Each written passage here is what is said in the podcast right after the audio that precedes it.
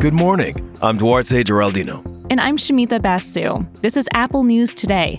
Each morning, hear about some of the most fascinating stories in the news and how the world's best journalists are covering them.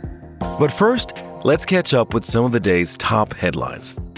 Donald Trump has written a presidential memo asking the Office of Budget and Management to cut federal funding for cities he's calling anarchist jurisdictions. He specifically mentioned Portland, New York, Seattle, and Washington, D.C.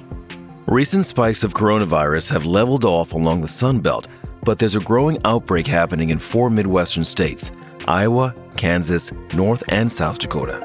And Baseball Hall of Famer Tom Seaver has died at the age of 75. Over the course of his career, the pitcher won 311 games with four different teams.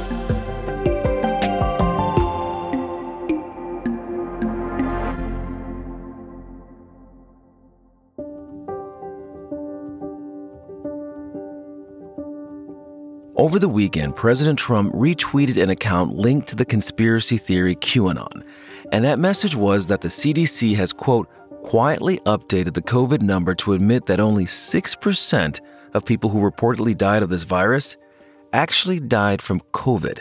Now, Twitter took down the post, saying it violated the platform's rules about spreading coronavirus related misinformation. And to understand why Twitter chose to take that down, let's turn to an article written by science journalist Jane C. Hu for Slate.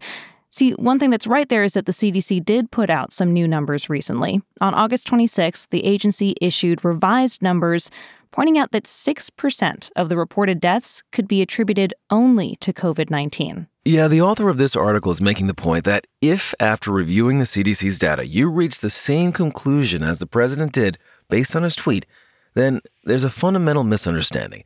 See, for the other 94% of deaths, these are actually people who had underlying conditions like diabetes or heart disease. Now, Hu points out people with these so called comorbidities are more susceptible to the coronavirus. Right. In fact, Hu notes that some of the comorbidities listed by the CDC are actually things that could be caused by COVID 19, things like respiratory failure or sepsis. And I, I don't want to downplay this. There are lots of people who live with serious health issues in this country.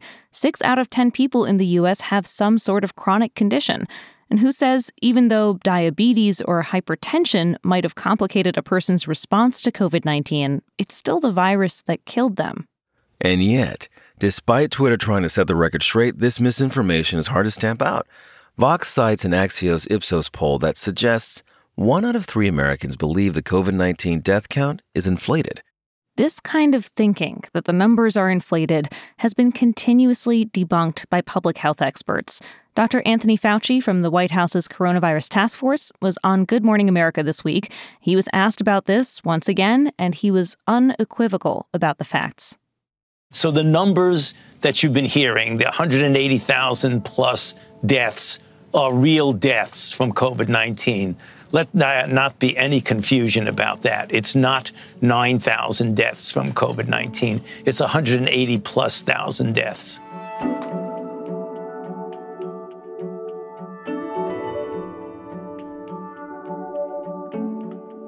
New U.S. citizens make up one of the fastest growing voter blocs in the country. 10% of all eligible voters are naturalized citizens, according to the Pew Research Center. That's a record high. An estimated 3.1 million people gained citizenship since the last presidential election. But despite the fact that this group has grown, 538 is out with a piece that explains many immigrants who were expecting to be newly minted citizens by November may not get their applications approved in time to vote in this year's election. 538 says for years now, people applying for citizenship have had to wait a long time for their applications to be processed. Mm-hmm. And I'm talking an average of nearly nine months for this year alone. And the pandemic is delaying the process even more. At the end of March, U.S. Citizenship and Immigration Services temporarily halted operations at all of its field offices. And that means naturalization interviews and oath ceremonies were put on hold. Yep, and just like that, more than 700,000 applications were put on pause, according to agency data. 538 cites an analysis by Boundless, which is an immigration services company, and they say hundreds of thousands of naturalization applicants are waiting for their interviews. These interviews usually take place about two months before an oath ceremony when they officially become naturalized.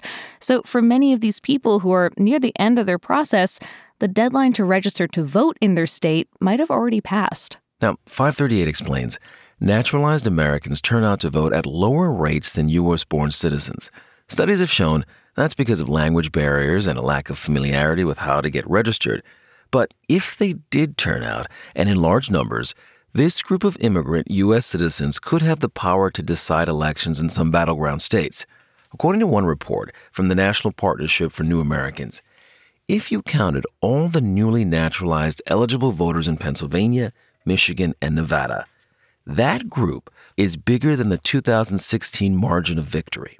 Yeah, the main point here is whether you're newly eligible to vote or you've been eligible for a while and just haven't gotten around to registering, do it as early as possible. Apple News has a voting guide to answer any questions you might have about registering or voting this year.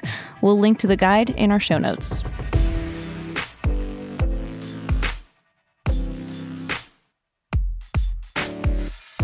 A new fashion trend is emerging, so imagine wearing clothes that were made not from animal or plant material, but from fungi. That's right. Scientists have been able to take mycelium, which is a fungus, and force it to grow in a specific shape. So, left alone, it'll grow just like a mushroom with a round top.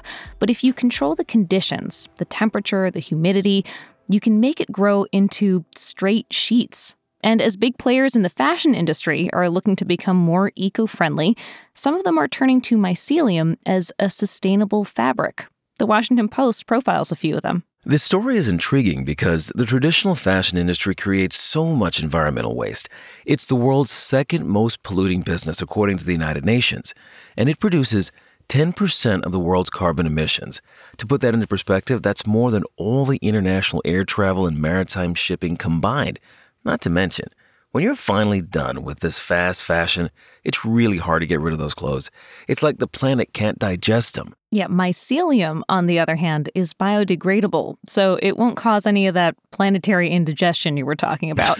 and it has a smaller carbon footprint than anything made from animal hides. And if you just look at these clothes, eh, really, you'd have no idea they were made from the same kind of organism as mold and mushrooms. It looks just like a regular fabric, or really, it looks closer to leather, depending on the kind of finishing. Clothes like this are not widely available yet, but investors want them to be, and they're banking on a future where people are willing to pay leather like prices for non leather clothes. You can find links to all these stories in today's show notes page.